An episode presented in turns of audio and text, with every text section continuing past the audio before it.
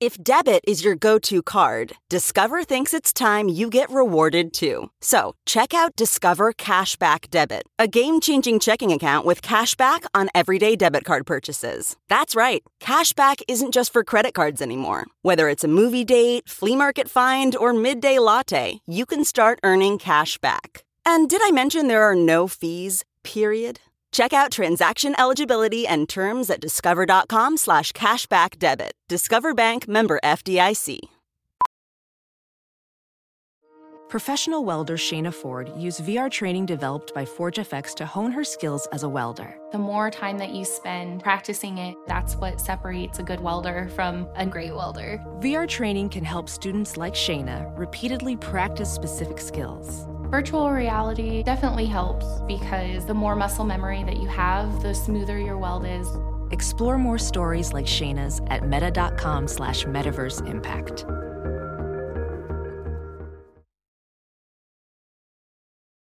This episode brought to you by the following patrons Min, Sex Caliber Bones a Lot, Madeline Edward Sunzi, Alyssa Vixen, Holly, Natasha, Laura, Boezy, Jeremy, Ali, Mr. Ragebomb, Libby, Wes, Aaron, Kristen, Amy, Tia, Matthew, Jonathan, Isaac, and Karoon. But because it's that special time of the month, and I forgot last week, we get to shout out our You Can Get It level sponsors, and they are. Knitting Menace, Samantha, Trevor, Renee, Tara, Jennifer, Levi, Caitlin, Kevin, Kate, Dharma, Grace, Amanda the Playwright, Alexandra, Brooklyn, Bryce, Sean, Dominic, Shayna, Ali, Dr. Voorhees, MD, Robert, Amelia, Maxwell, Lisa, Martha, AJ, Radioactive Spider Gwen, Rock Donkey, Irene, Nate, Naomi, Brex, Laura Lubu, Cameron, Kaylee, Daisy, Jackie, Elisa, Mushroom Snail Fox, and Unintentionally Badass, aka Jennifer. And all the patrons want you to know you're loved, you're listened to, and you're a valuable member of this awesome Horror Virgin community. And if you want to hang out with us in a Blade 2 style rave, do so in the Facebook group where we hang out daily. I don't know how you all watched your Blade movies, but I get a nice cut of brie and goat cheese with berries in it and crackers and charcuterie stuff by myself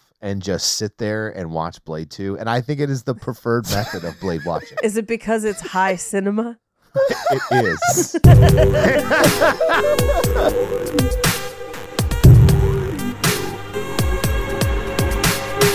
because it's one thing from the 90s, 2000s that I've come back to where I was like, I did not appreciate this as a child. Thank you for tuning into Horror Virgin. I'm Paige. Uh, I'm Mikey. And I'm your horror virgin Todd, which means I don't like scary movies, but you guys make me watch them. And this week, pretty sure Mikey made us watch Blade, 2. Uh, no, I want some credit for this one because I also Okay. I really wanted. Okay, credit given to page 2. First off, Paige and I are besties and we're in sync and we pick movies together. Like, th- like, are there's very aligned. rarely a blood diner type situation where I really go hard. M- Mikey, I never mind a blood diner. What I fear is a Deep Star 6 scenario again.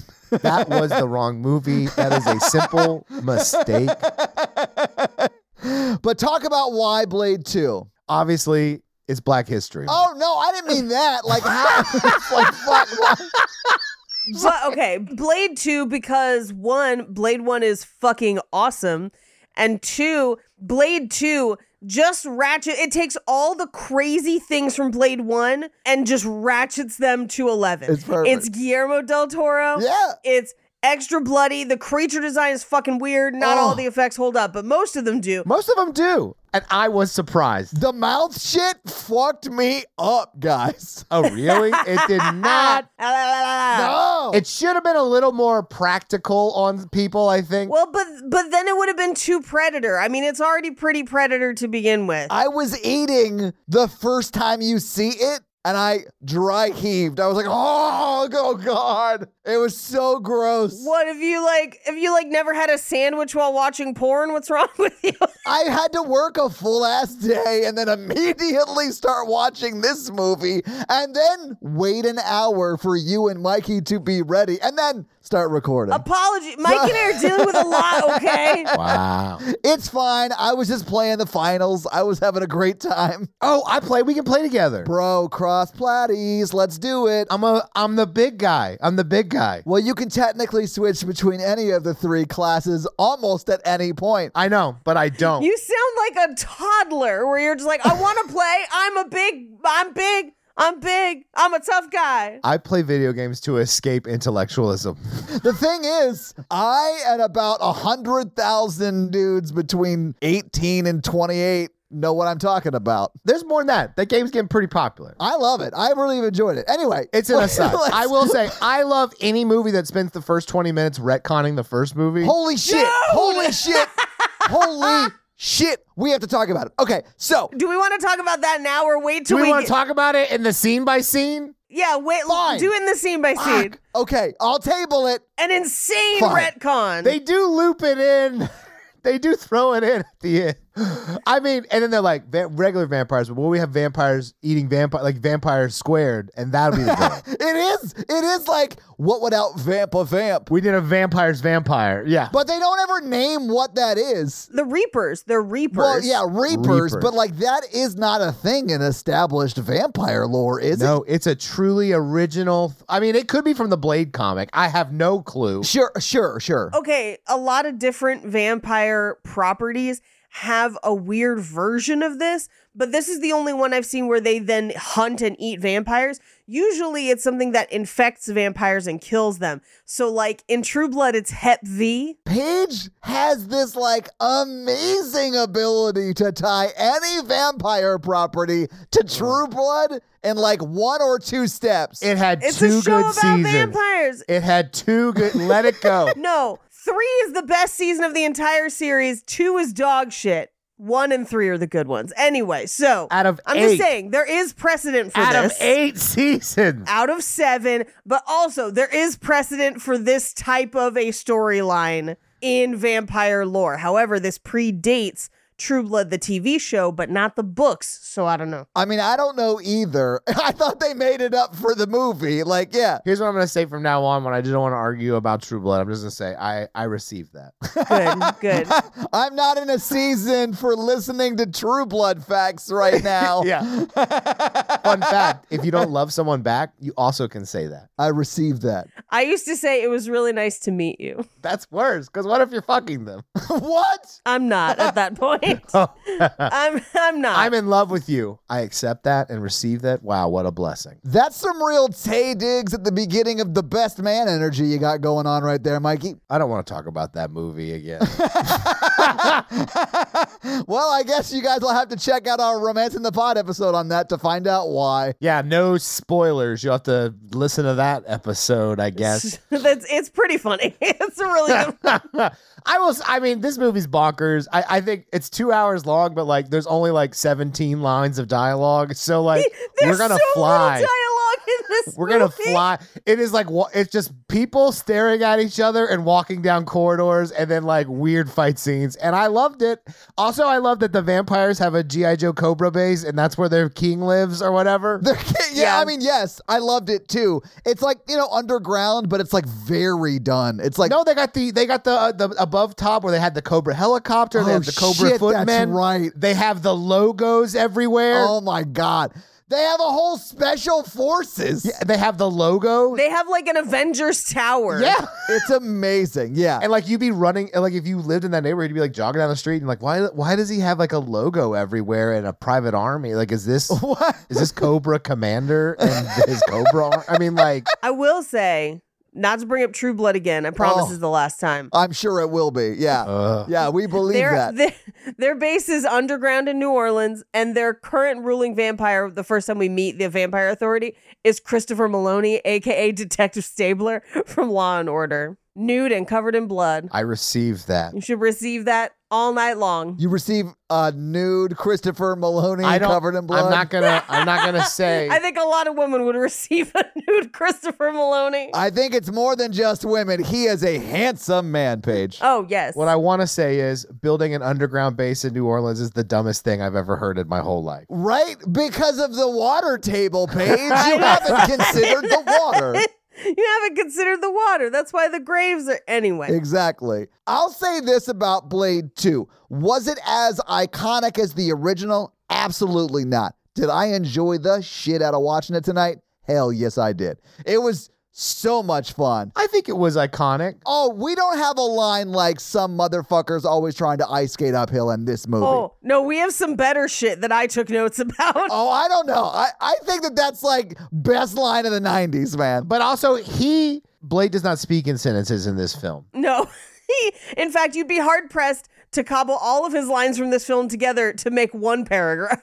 He- There's just not that much dialogue in this movie at all. But you know what? And I love that they just make him like the Mary Sue who's like, I knew you were evil the whole time. Oh my it god. sets nothing of that up. Dude, that double reveal at the end when Norman Reedus gets exploded. Love it. Is No notes. insane. t- It's incomprehensible, really. like that blade would be thinking that far ahead. Is he in the Queen's Gambit? Like what? And then Whistler, who, wait, was it was it It's it's what's Chris Christopherson or whatever? Like it's Chris Christopherson. Yes. Which is somehow hot as an old guy. I can't explain it. We all hope to end up as a Chris Christopherson. Right? We all end up as Paul Giamatti. two things two things about him before we get into the retcon. Two things about him.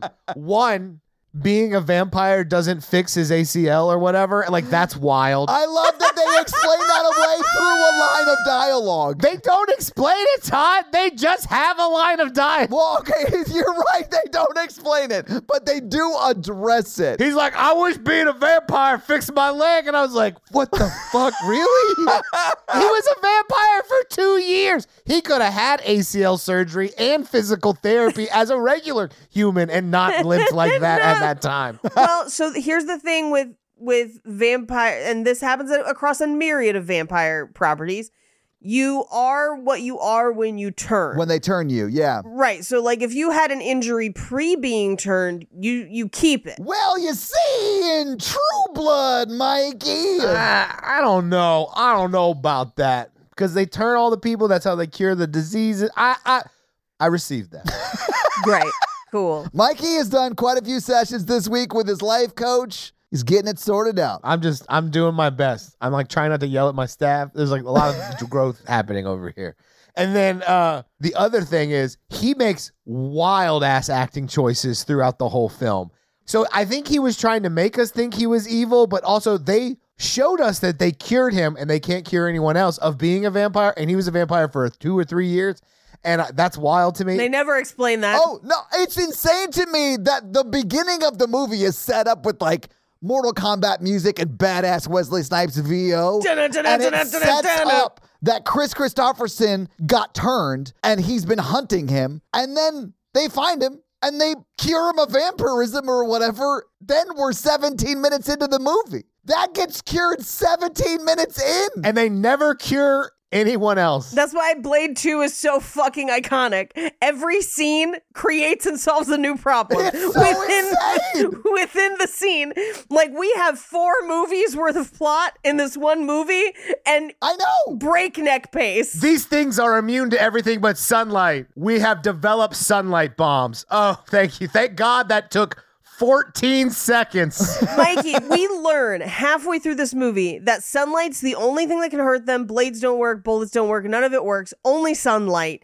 And yet they still try to fight them with everything else. And I'm like, bitches, you know it's sunlight. What are we doing here? And you know what pisses me off? The very beginnings of the fights, like all the fights in the movie, start with them wearing a suit that they can go out in the day in, right? Right. And they don't like use that at the end and just go in with a bunch of fucking flashlights. What are we doing? they would never use because they're like, we can't use sunlight because we're vampires too. And I was like, Put a baklava, uh, put on Balaclava. A a, balaclava. a balaclava.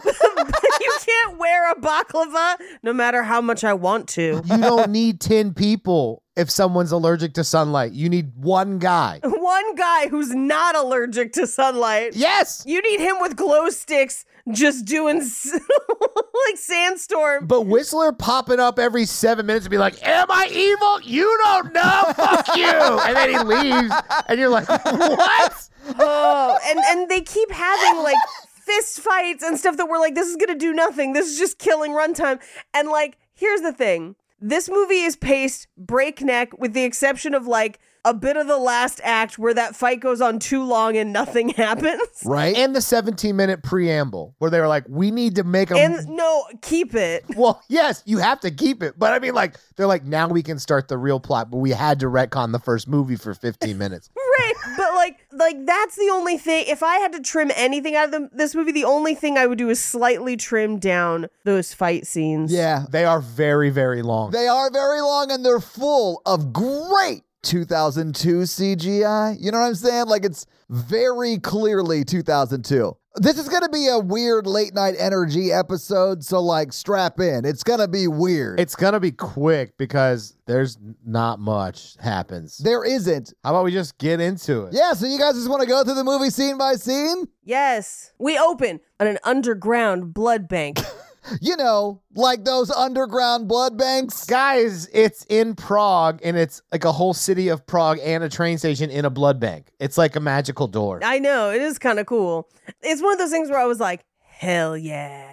And then we very quick, quickly reveal. I mean, we knew it wasn't a blood bank. We know what movie we're watching. It's fucking Blade 2, obviously. Yeah. But then they pull this one guy in, and he looks pretty sickly, and he's got a scar down the center of his chin. Oh, you mean from that childhood accident that split him legit down the middle? In twain. I know. It's the worst case of being cut in half I ever seen. That's like the worst cleft palate I've ever seen. I thought it was weird that the movie dresses the vampires as Nazis for just this scene. I know. I was like, Right? this is like bunker in World War II vibes. For Yes. sure. And full on like needle glove. Like, what? Why does that guy have a needle glove? Well, my favorite is the guy who's like, they'll even take blood in jars. Like, they don't even question where you got it. And it's just like a mason jar full of blood. You guys don't do. How do y'all store blood? Hang on. like, are you not using mason jars? I don't know, but there was a college in when I was in college, there was a horror movie short film festival, and the trophy was just like a block of wood with a plaque on it, and glued to that block of wood with a plaque was just a jar of fake blood, like a mason jar that someone and I was Love it. I want that trophy so bad. Like I did not win it, but I wanted it with every fiber of my being. If you guys can woodshop her an award like that, she'd love it. I'd love it. Send it to Cult Podcast's P.O. Box. yes, and it, just in case it breaks. Uh, anyway, they bring this guy in. They got the needle glove, and he's like, "Oh, so fun for you, cause I'm gonna suck your faces." And he immediately attacks all of them with mouth snakes. I thought that that shit was cool. It was an effective cold open because, like, the whole time you're like, oh, this dude's toast. Yeah. And then as they're walking him down, you're like, oh, this guy, this is like a vampire place. Like, they're going to kill you. But also, he kind of looks like a vampire. He So I'm like, does. what is he though? Yeah. but also, like, who has 10,000, 100,000 square feet for a blood bank with guards dressed like Nazi Germany? Like, that's a little, Prague, apparently. that's a little, that's a big blank, a big volume blood bank. Yeah. Paige, it's Yes. very clear that one of us hasn't been to Prague, right? Like, it's that's what Prague looks like, dude. It's like Prague to a T. They're the number one blood bank Yeah. in Europe. Like they they do a lot of good. At the train depot in Prague, bro. My Yeah. only criticism of Reaper Prime, which is what I will call him because I don't know anyone's name. I think Reaper Prime is appropriate. That's pretty close. That's pretty. I think that's probably accurate. yes, I love it. he dresses and looks like and kind of acts like Voldemort. okay, say less. say less. um, my thing, and we'll see it later, like not too much later, literally moments from now, is that whenever people turn into Reapers, they just look like him.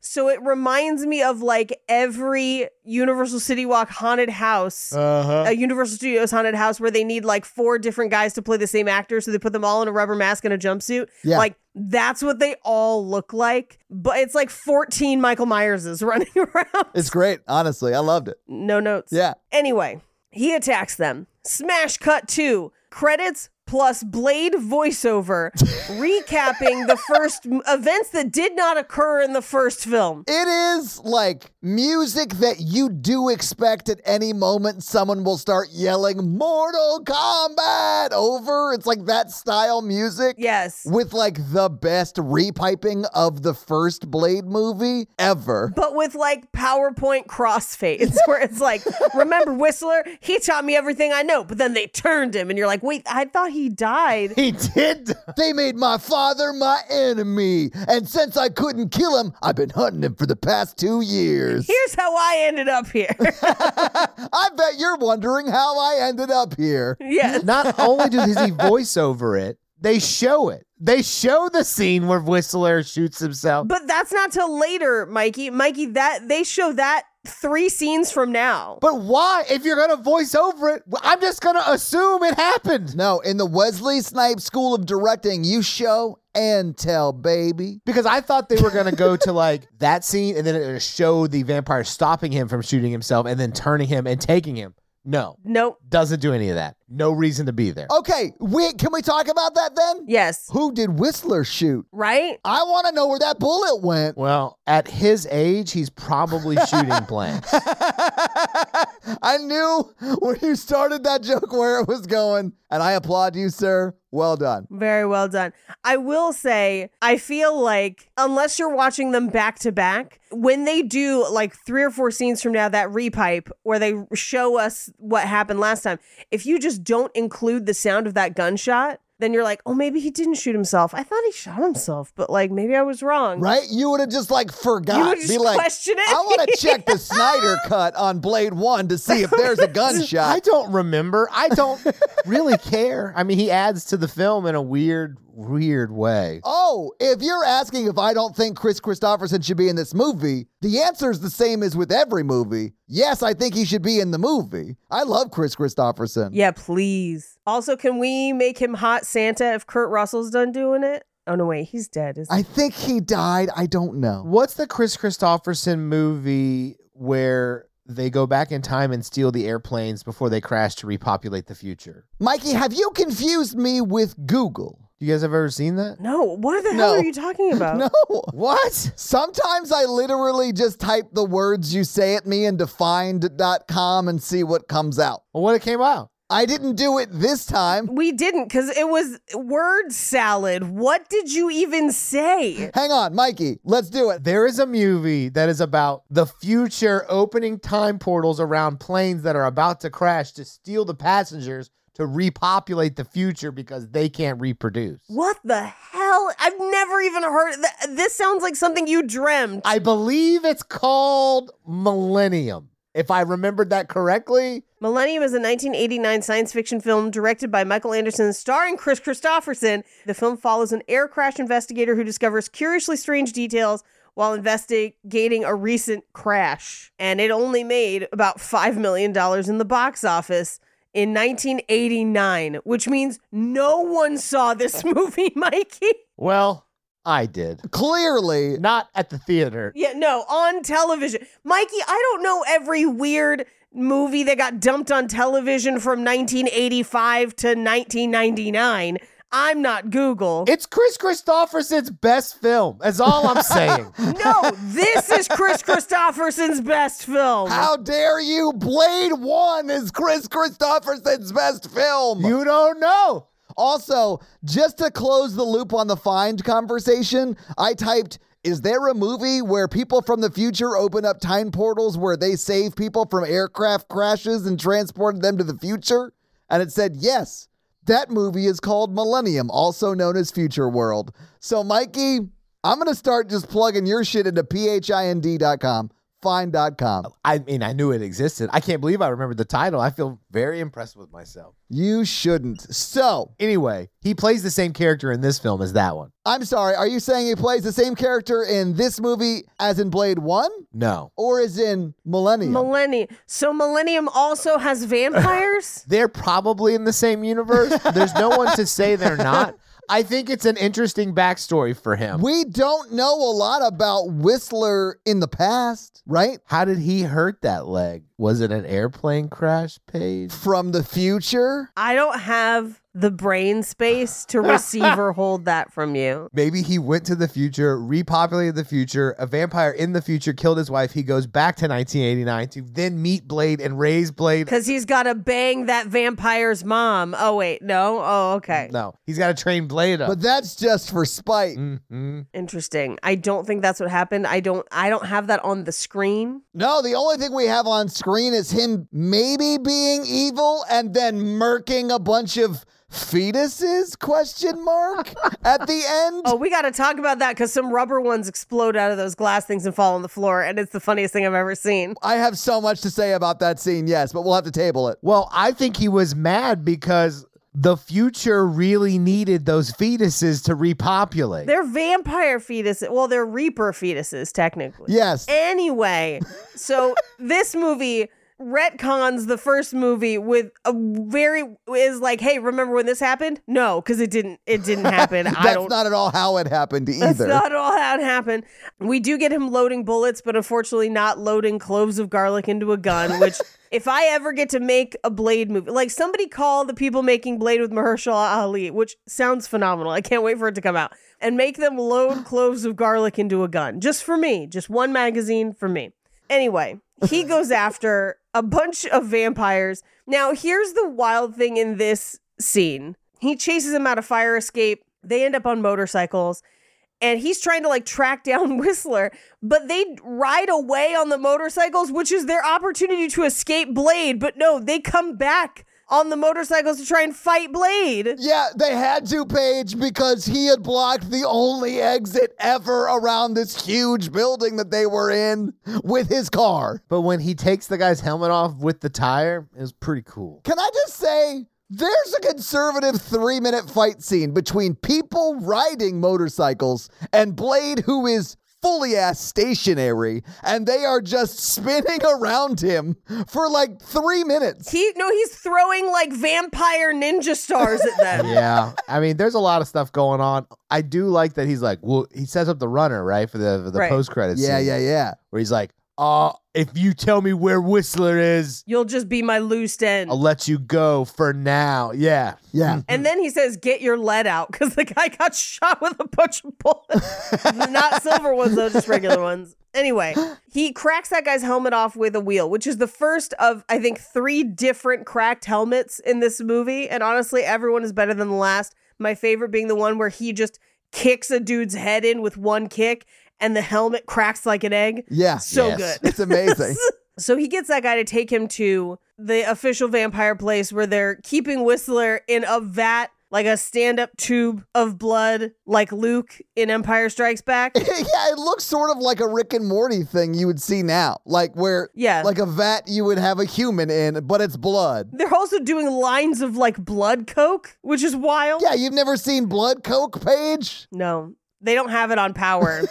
You've never, you've never powdered up some hemoglobin, Paige. Come on, I I have not. it's actually what the rich are doing to stay young. That I thought that was adrenochrome. It's actually ground up child's knee scabs. Oh, what is your brain today? delicious. It's a it's a vampire. Yeah, they're No. it's blood, Paige. actually, hang on. Would they be vampire chips? I'm not joking. Get out of my brain, Todd. I was like, are scabs the crackers of the vampire So world? is there like a Yeah. vampire factory where they're just like skinning children's knees to harvest the scabs? I don't know. Is is- for charcuterie boards? Like what? No, like Pringles, but with scabs. like once you pop, It would be Pringles with scabs. Yeah. You'd be like, hey, bring some scabs and hummus. Let's get this party started. Well, like if you bend a knee and then scab it and then don't and then like peel it off, it's like pretty Pringle shape. it is, right? Like if you get a good scab going, it's been cooking Yeah. up for like a week. You know what I'm saying? Yes, but I don't. I wish I didn't. Yeah. and then if you really want a Pringle to hit hard, you grind it up and snort it off uh, somebody's ass. Hell yeah. you never snorted a scab off a man's ass, Paige. Do you know how bad it would hurt to snort a Pringle? Like you might really hurt yourself. Not if you're a vampire page. Okay, so they're snorting scabs. I don't think it's scabs. I think it's just Coke with blood mixed in it. But fine. I think it is Coke with blood mixed in for sure. Yes. Oh, that's a lot better than scabs. Okay. yes. Okay. If you gave me a choice and were like, Paige, you could do a line of literal scabs or you could do a line of cocaine with blood mixed in it, I'd be like, let's go for that blood coat. I would choose child scabs because less likely to catch a disease. That's true, bloodborne pathogens, but less of a fun time because then you just have a nose full of scabs. Just like I do now, Paige. I was going to say it was like winter's rough. I was snowed in for like eight days. Anyway, thus begins multiple fight scenes uh, where Blade takes out different weapons every time. There was like vampire ninja stars that they kind of cut in half.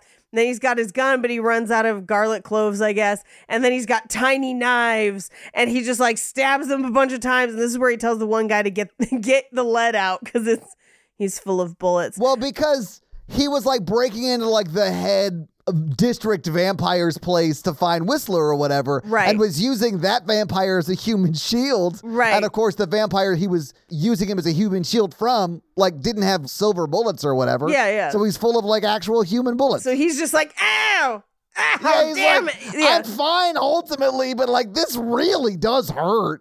he looks like Bill Bailey, Yeah, like which I know is only for our UK people, but that is what he looks like. yeah. Anyway, at this point, we're 11 minutes into the film. and I was like, we're like 10 minutes in. There's been like two lines, and it's already buck wild.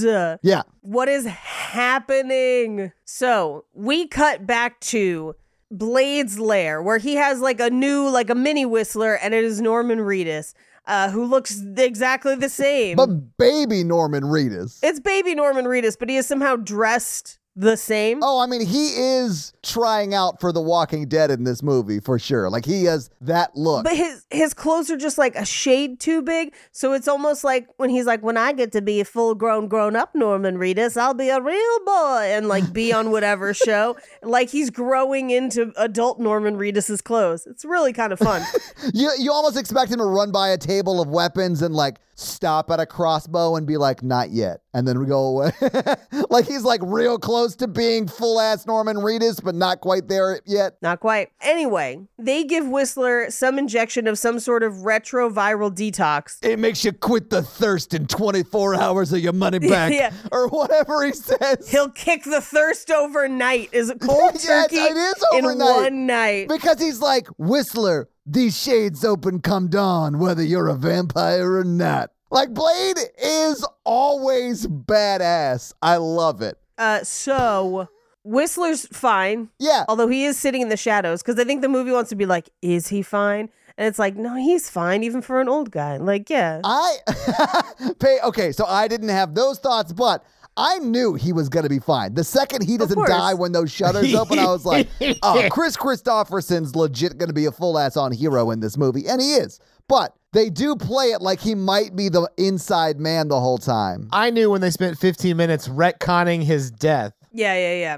Also, they don't do a good job with his is he isn't he Not at all. deal. No, he actually feels like the father in the wanted to have father and son dynamic in this. Yeah. I don't think Wesley Snipes does a great job of seeing him like a father because he's all like, these shutters open at dawn, whether you're a vampire or not. Dead. Well, if he's a vampire, if it doesn't work, they gotta shoot him. Uh, I mean, that's fair, but wouldn't you like Shaun of the Dead try to keep him alive for a little while? But if they have the ability to cure every vampire, why are they murdering them? Why don't they go with flashlights at the end, Mikey? There's no explaining this movie, and I don't want to try. I just want to celebrate its magnificence. so I had a thought because we went off the rails when we did Blade One about vampire pregnancies, etc. Oh, they completely dodged the bullet on that. Mm, No, they didn't. don't because they they bring it up in this movie. They say pure blood, yes, but I wanted to go deeper. Oh, that's true. Yes. That's true. You're yes, because she's a pureblood. So my question is, does the retroviral only work if you were bitten, not if you were born? right. Ooh, probably. Yeah, that would make sense. It's a retroviral, which means words, and I don't know what they mean. It means before viral. right? Well, it, it, it retro, it reverse viral, but no, like I when- think it means it's like viruses, but like with boom boxes and Yeah. it's like skip for lose a turn viral, bop, bop it. it, twist that it, shit be retro for sure. It's like crisscross. crisscross. So later in the movie, when they're talking about the Reapers, they say that it's a virus, much like vampirism as a virus, which does kind of negate the whole born a vampire thing. But then they do bring the born vampire. It wrecks your head. Well, it seems like in the movie they position vampirism as like you can get bit and be turned, but not everyone is unless you're bit by a reaper and then you do turn. Into a Reaper, not a vampire. Right. Okay, but and I don't know if we talked about this the first episode. If you're bit, then turn, then have sex with a bit, then turn person, and then she has a baby, is the baby pure blood or is the baby quarter blood? Oh God, I don't know. I I would think the baby is pure blood. I thought any baby born a vampire is pure blood, and that's how they can age and shit. Right. Right? So, okay, so I, I think I have an analogy for it, but I don't like it. Feel free to cut this out. I'll let you guys make the, the decision. It seems like it's like AIDS because you can catch it, right? Like it's transmissible via blood, but also if your parent has it, you could potentially be born like HIV positive or with You AIDS can, sure. and still grow, but you would have it. So like maybe it's like that. I honestly don't know what's going on in the baby making department in the Blade universe, and I'm sort of comfortable living in my, you know, naivete in that regard. All you need to know is that an undead stork comes nine months later. Okay. Is that what it is? That's what happens? Teach me about the vamps and the zombies, baby. So when two vampires love each other very very much, they buy an old fancy Victorian house in the French Quarter. And then they turn a little girl because she's like a living doll. Oh. But then they like eventually go to Europe and the then try best to find. vampire love story. Interview with the vampire, baby. Anywho, so Whistler's fine. And he and Norman Reedus kind of butt heads a little bit because Norman Reedus is like, I'm the new guy and I'm messing with the car and stuff. But they get over that pretty fast. And Whistler's like, I'm old and possibly drunk this whole movie. Don't fuck with me, child. That is like his energy towards Norman Reedus the whole time, and I love it. My name's Good. And he's like, they tortured me almost to death and then they'd put me in a vat of blood to heal and then they'd do it all over again. And they didn't even fix my leg, which is so wild. like the healing blood is like, you know, you still need some physical therapy. So it obviously does. He, uh, okay, I, I, I don't want to talk. I, we'll just have to move on because the more you, th- uh, the more I think about, I think Whistler was faking it, and I and I just want to tell the you, leg? yes, I I think he was faking it. I loved how like he was struggling with that. Bi- he was like building up to that page. Did you hear that? I did. I heard him struggle. And I, I don't know if I want to talk about it. I think he was doing it for attention. I think being a vampire cured it, but he wanted like he missed being human, so he's like, "Well, I got to limp again." And it's like, you know, like that's a choice, I guess, but like also that's how he gets off the roof so fast. well, he is human though, right? Like he's human at the end, right? Yes, but I think his body is like rejuvenated. He was a vampire for three years. And I think he hides that because he doesn't want to feel unhuman. So you think he, like some might say, like a magician, hides his true abilities Uh huh. to confuse his opponents? or like Munchausen's. Uh, Like a Munchausen's. Yeah. I think it's a, it's emotionally driven, not like Okay. combat driven. Okay. like like his leg injury is psychosomatic. No, I think I just think I just think it's part of him, you know, like I've wh- who am I without this brace? Without a limb, What you have to realize, Whistler, is that you are just someone with a limp. You are not a limp. we love you just the way you are. I, I think he thought people wouldn't love him if they thought being a vampire made him different. And I, I, I think I think he faked the leg injury, conveniently uses it to his advantage. But I also think he moves around a lot faster and better than he did in the first film. He was really limping in that first film, and he's running around in the sewers, on the roof. He's moving places, catching reapers and stuff. Like, you know, I, that's much different than his character in the first film. I think you're giving him a lot of credit for stuff he it says he does off screen. yeah, that's true. It does not happen on screen. There's some, but not a lot. on screen, he is he fights Ron Perlman, knocks him out in three punches, a vampire, and then escapes. Mikey's got a good point there. He's supposed to be human at that point. That's a 60 year old. That's my granddad punching this guy. Yeah, like, okay, that makes sense. Sometimes they got that old man strength from the war. It, I'm telling you, it cured his injuries. He should have just been like, "I'm Whistler," but now my body feels like I'm 20 years younger. And then like I've been like, "Good for him." Well, the thing is, I don't think the actor could have done that. Like, I think they had to, like, accommodate him. Yeah, he's not gonna like pop out of that blood tube like Captain America. Just like, I think he bathed in stem cells. is that why vampire blood heals people? Maybe. I don't know if we should get into this yet But this is a fetus heavy movie. Like, just like the last one. I know. There's going to be some baby talk. I know. I don't want you to fat shame babies there, Todd. What? If, why are these? Why do you have to de- ta- say that this is a, the heavy fetuses are in this film or whatever? no, it's not that they're heavy fetuses. I think they're probably normal sized fetuses. No idea. Wow. All fetuses are normal in their own way. y- Yeah, exactly, Todd. There's a lot of fetuses in what I can only describe as like a circular bookshelf. Like Jurassic Park. Basically, Newman was going to show up with a can of shaving cream and collect all those vampire fetuses. I just, I just didn't know you were like an all fetuses matter type guy there, Todd. I love that we know definitively where Whistler stands on abortion rights. That's all I'm saying. That's true. That's true. From the end of this movie, at least when it comes to vampires. yeah. He murks all them fetuses. He's like, humans are the silent benefactors of vampire abortion. And you're like, man, all all right, though. and he does it without limping. Paige, I have a question. Sure. And I, th- I feel like you're the only one on the podcast that can answer it. Okay. All right. Is it too soon to rename this Roe v. Blade? Oh, no. Oh, Yes. yeah. It's It hurts me. It hurts me. But also, I'm so sorry. You have to kill them because if not, they're gonna farm their scabs into vampire drugs. But what if I get hooked on scab chips? Oh God, I'm so sorry. Exactly. Hooked on scat chips, cause scat chips hooked on me. All right, I'm going to hell for Roe v. Blade, but I'm standing by it. Well, they did genetic testing on those fetuses and they weren't viable. 'cause They're reapers. Go, because they're already dead. yeah. There's a lot of gray area here. I think we're getting off track. Whistler's faking it. Yeah, everything in this movie is gray. It's like a gray, black, red color scheme. There's a lot of gray area. It's a vibe, and I'm here for it. Anyway, back to Norman Reedus is doing his best cue from James Bond to be like, I got all these cool gadgets and stuff.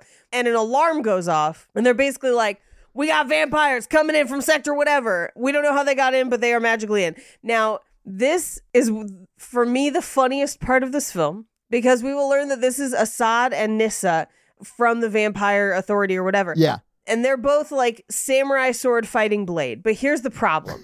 Blade's the only one that can samurai sword fight them. He's one guy. You can only really fight one person at a time most of the time. So if you watch this movie, whenever he's fighting one of them, the other one is just standing slightly off to the side, windmilling their swords until Blade comes into their like sphere of influence. And then they fight Blade, and the other one just like, and there's sound effects for it where it's like, Of course. and they're just wind like lights like a kid with a lightsaber on the quad just like they're samurais it's the funniest thing i've ever seen I receive your criticism of this scene. I'd like to double down and say it's not criticism it's encouragement Yes. but go ahead I love it. I would like to double down with the criticism to be like, this was their peace offer. Why didn't they just ring the doorbell and be like, we know where you live. We're here with a peace offering? we're here with a pe- we have a message Literally, we have a message from like the king vampire or whatever. but first we got a scrimmage I okay, it is dumb. If you're looking for anything to be smarter than this, turn it off. this is not the movie for you No, I mean, but like, listen, it's gonna get way better than this. I, but I do love these suits. No, but they're dre- they're dressed like Storm Shadow from GI Joe. they are, and I love those suits though, Mikey. They're great. But I do love the suits, and I love the scene where they're they're jungle gymming up at the top. jungle gymming is a is what it's called. But they're to be they're there to talk. So why do that? Why not just write a note? I, I don't know because then they wouldn't have had the chance to just like quietly windmill their swords by themselves while watching their friend fight. Like, yeah, hell yeah! When he gets over here, I'm gonna give him the business. Because like basically they stop fighting and they're like, they do. Do you like vampires? Check yes, no, or maybe. But they do show off the really cool suit with the irises that like would be perfect for what they try and do later in the movie, but they don't use. I know. This is the only time we see this extremely effective suit that you would think the vampire task force that is sent after Blade to hunt him down would be like every one of those members would have that suit. Why does no one wear that suit? Because they have to wear the the crazy black latex S and M looking suits later. Yeah. why would they have that suit? That suit has night vision. which the vampires naturally have. Right. So why are they wearing it at all? I don't know because they need everyone in this movie to be dressed like that one scene in Dodgeball where they get the wrong costumes and they end up in S&M gear. Like that's what this whole movie looks like and I am not mad at it. I love it. Just throwing it out there. Loved it. Those goggles made them look like slee stacks. Slee stacks. But also, this movie sets up their like special ops vampires as Yes. like really cool. Yeah. But the rest of them just look like GI Joes. And it's like and it's like here's the sporty one. Here's the sailor. And I'm like, "Oh, they are they're just GI Joes." Here's the punk girl that's gonna hack stuff. Yeah, but it's they very much try to set it up like space marines. Like Yeah. they're very like aliens kind of a vibe. But they it just never connects. It never gets that good. Are we are we there yet in the plot? I feel like we're real close to that. about to 'Cause be I there. have some We're things about to, to be talk there. Oh. about with those guys. Okay, okay, I'll get there really quick. Okay. Okay. So the vampires take them back in a helicopter. And this is like, I'm surprised you agreed to just like come to this alone. Like we've been hunting you for years. And he's like, yeah. And he just like opens his jacket and he's got just a ton of explosives. So like his plan is like, if they come for me, I'm a suicide bomb this whole thing. And you're just like, oh no, like Yeah. no. and Norman Reedus is like, "Yeah, who's scared now or whatever." yeah, whatever. What, what bitches? And you're just like, what? And he called him B every time, Yeah. Yeah, dog. and I hated it. He called him B. I hated it. First off, blade is a one syllable word. So B does not save any time. Yeah. Although people call me P a lot, and page is a one syllable word. People call me T because I be dropping that T. You know what I'm saying? It's T E A. Well, Paige be dropping that P. P- Paige be, I dropping, that, P. P. I Well, drop what? P every day. I be so fucking hydrated. You don't That's even why know. they call Mikey D. I don't want to talk about that. be dropping that D. No, I'll, my family calls me P Dub. P Dub Wild Wiz. Dub for W. I mean, that makes sense. P Dub. Yeah. Double Dutch bus. W. Anyway, So they fly him out to the GI Joe base. they go to the GI Joe Cobra base, and they get there, and. The, the vampires got hella Illuminati energy. In like every vampire property, they're basically the Illuminati. No, it's it's Cobra. It is just Cobra energy everywhere. And I, I it Yeah, just- they're it- going to Cobra Commander's base for sure. Yeah. Yeah. Sure, sure. They do have a DNA scanner, which looks painful but kind of cool. I'm gonna tell you, Paige. If the Illuminati is like Cobra, I would join. Bruh, I would join regardless. Same. like, you think I don't want to hang out with Beyonce and Jay Z? Of course I do. I want to hang out with Destro. The same thing. It's not. Yeah, those are the same thing. Because all three of the people that you two collectively want to hang out exist in reality. What is Destro ex- if not Jay Z with the silver faceplate on? I got 99 problems, but a Joe ain't one. Shoot me. If you having Joe problems, I feel bad for you, son. I got 99 problems, but a snake ain't one. Yeah. You're crazy for this one, Rick. But they, the, the vampire G.I. Joe base has flags that say vampires live here and it's a secret base. Yeah, th- it's, it's, it's just like the vampire authority. Hello. Anyway, they go meet the king vampire, and he's basically like Nosferatu. Uh, he looks kind of sick. He's definitely very, very old. Yeah. But he's like, hey, nice to meet you, Blade. I know we've been enemies, but like, good to have you. and then there's a guy next to him. He's like, oh, that guy's human. He's like, barely. I'm a lawyer. lawyer jokes. I also like that he's like, thanks for killing Frost. It's how I became vampire president. Right, right. And I'm like, oh, Stephen Dorff. they didn't retcon his death. No. Although they do like try and reuse what killed him in the first movie, and it doesn't work on the Reapers because that's what Norman Reedus puts in those things, right? In the like, oh, yeah, yeah, yeah, yeah, yeah. Yeah. I don't know, little blades, the stabby fist things. Yeah. The stabby fist reloading cartridges. Yeah. punch needles, or does he? Because Norman Reedus is trying to sabotage him the whole time, so maybe he didn't put anything in there. Well, and maybe that's why it doesn't work. Maybe. I mean, I also thought the that it was just that the Reavers were fucking badass because they kind of were. Right. Anyway, head vampire is like, look, here's what's up. Uh, there's a disease, and we found a carrier. He's like patient zero, but if he bites you, you turn into a thing exactly like him, and they feed on vampires. And we called you to hunt him because you're really good at hunting vampires, but also once he gets rid of all the vampires, who you think he's going to eat next? People, duh. So, are you going to help us? And he's like, okay, fine. He's like, cool. I've got a whole team with a special set of skills and it's basically like you know trash and suicide from Return of the Living Dead and Hellboy. It is, yeah. Yeah. That's two of them. yeah.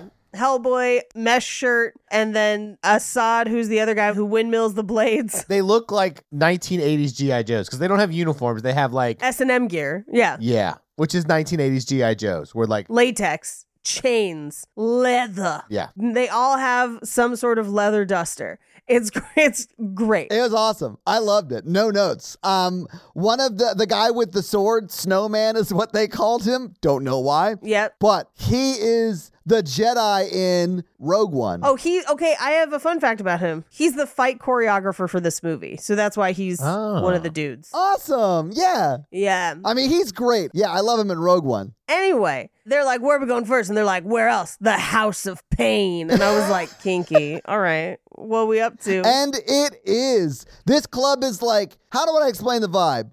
If Spice Girls were vampires, no, it's it's like if hackers also drank blood. how dare you? I'm right. You know I'm right. How dare you bring in one of my favorite 90s movies, the Angelina Jolie, Matthew Lillard hit Hackers? How dare you say Lilar? Um, I, I choose to say his name correctly, Paige. Thank you. okay. All right. Anyway, he's not going to mind. He's trapped in that weird animatronic. uh, anyway, so there's basically a blood rave because this movie is basically the Matrix sequels with vampires. It is 100%. It is like the production team that did The Matrix did a summer school. Right. And this is their students producing a film about vampires at the end. yep. but it's also Guillermo del Toro. Like that's what the great like Guillermo del Toro directed. The- But like the the body horror stuff is so good in this. oh, holds up, holds up. yeah. The CGI is not. Ter- you could say uh, it's probably some most of the actual Matrix people at this point because they're like using that Yeah. Agent Smith stuff in that final fight. Yeah, I think it probably is. It is very dated, but it's really good. Yeah, it, well, and they use it sparingly, which I think to their credit. Yeah. But what they do in this scene is this is the one where they have like people piercing people's tongues on the dance floor. They've got Yeah. that lady with the open spine. yeah. They're like putting razor blades in their mouth and making out like they're at a Chewies Yeah. or something. It's crazy. Being a vampire seems terrible because you have to love EDM and overcrowded rave stuff. And like, I just, I'm too old. And I can't imagine, like, as a 240 year old, that I would love those more, you know? Well, that's why you never really see the old vampires at those clubs. Like the like old Ferratus, they're up in their like suites. They're up in their mansions. You know what I'm saying? The young Ferratus are out in them clubs. You know what I'm saying? yeah, I want a G.I. Joe base.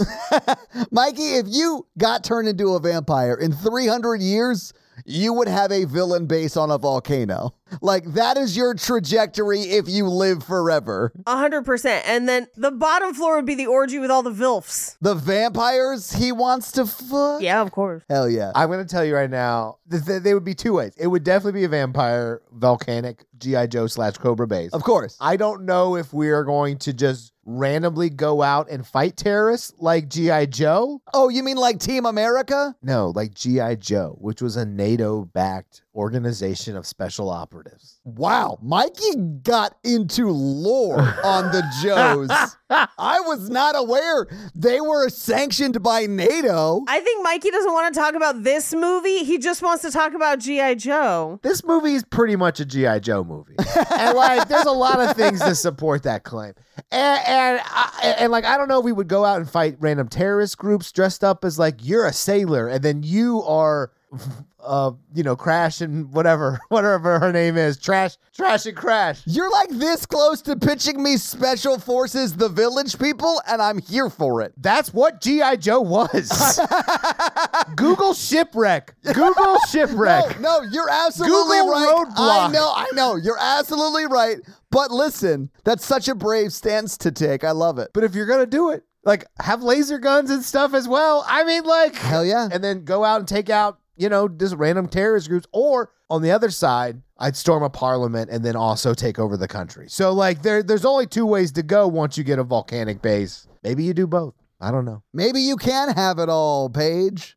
I don't know, but what we do have in this movie is store brand sandstorm during the scene where it's like just a couple notes off because you like start. Da-da-da-da. Yeah, dun-dun-dun-dun, dun-dun-dun-dun, dun-dun-dun-dun, but then it's like not quite. I mean, all the music in this does sound like someone's about to yell Mortal Kombat from the back of the room. like, that's what it sounds like at all points in this movie. Uh, Here's the thing: if they were remaking this, th- it would be like dubstep. They are remaking this, right? yeah, but I think it's going to be serious. But I think Good. that'll be good. Yeah, no, I'm looking forward to that. Yeah, it's going to be part of the MCU, but it- it's also Mahershala Ali, which means it's going to be amazing. And so, like, but it's not going to be this. It's not going to be like blood orgy where people are just like, "Dur, dur, dur, dur, dur, dur, boo, and then just like blood sprinklers. There might be a blood orgy. I don't know. I don't know. Anyway, there's a blood orgy, but underneath them, the Reapers are there to be like, hell yeah, blood orgy. Well, the Reapers are going to eat them. They're going to attack eventually. Yeah, yeah, yeah.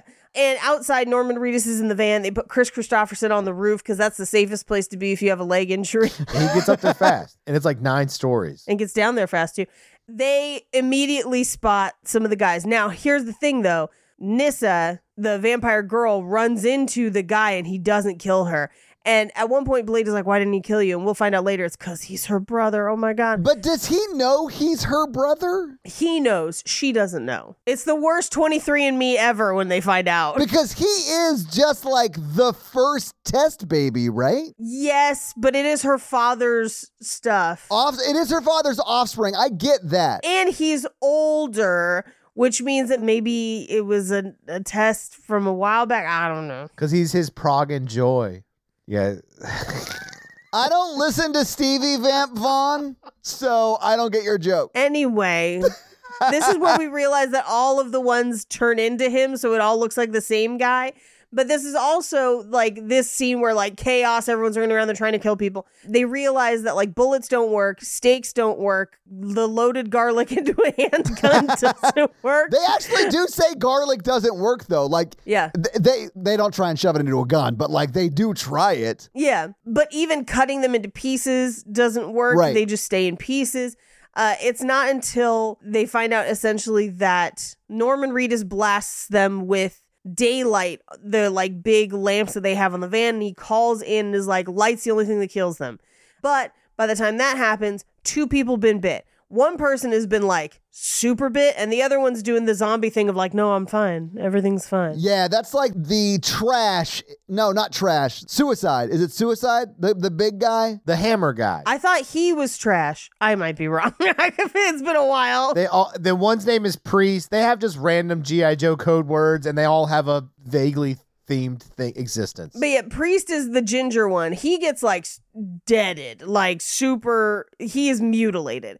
And then the bigger guy with the tattoos is the one who's doing the like Sean's mom and Shaun of the Dead, like, no, just merely flesh wound. Yeah. So they have to kill Priest because Priest turns. But then they also find one of them, the Reapers, caught in this little culvert. They're pretty sure they're hiding and living down in the culvert. But they take this one who's trying to chew his own arm off like a rat or like a, you know, like an animal would. Yeah. Because essentially they die off if they don't feed. So he's already dying. Yeah. So they take him back to do the creepiest autopsy ever. We and we see like all of it. It gets really like body horror-ish. I mean, they did not show us his dick. So Mikey's got notes. Well, for a franchise that is famous for its pregnancies and its sexual reproductive vampires, I just, Would you say it's famous for that? Certainly it is in our universe. Yes. Right. I on for the movies, I don't think they want us to focus on that. We just hyper fixated on it. But also, in the midst of all this, Blade chases the main guy and they have their own weird karate scene in the middle of it Yes. with no weapons. Right. in a church because he he turns around he's like wait i know kung fu and i was like but aren't you a creature or whatever like what is this Yeah, but this is where he's like, We want the same thing. They're not telling you the truth. Like, you gotta listen to me. And Blade's like, No, and the light comes through, so he runs away. Well, it's very much like Blade is working with the vampires to kill this guy. Right. And this guy wants to turn Blade over to his side to kill the vampires, you know? Right. So it's like, where does Blade's allegiance really lie amongst these two people he hates? it's summed up on this brilliant quote is the enemy of my enemy my friend or my enemy? And he does say that. I mean, This movie both shows and tells you everything, Mikey. yep. This is Mikey from Horror Virgin. I practiced this ad for Factor in my car today. Can you show us what you practiced? Yeah, yeah, yeah. Mikey from Horror Virgin here to talk about Factor. Nailed it. I have used Factor on and off the last couple of years, uh, especially since 2020. My work is very busy. I have a very busy day job. He does. I have a very busy hobby Uh huh. slash second job called podcasting. Yeah, it's so much work for you. Eating healthy's hard. Cooking, I'm single. Cooking single is hard, and I've loved Factor. Other people, they ship you ingredients. You have to cook them. It takes a long time. Factor, they ship you fresh, never frozen meals. and it always only takes two minutes, which is like my favorite thing. I never have to think about how long it has to go in the microwave. It's two minutes. That's what my dating profile says. Always two minutes.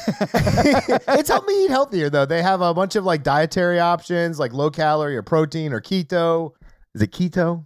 Keto? Ket- keto? Mikey, you said it wrong so many times, I'm not sure if I even remember how to say it right.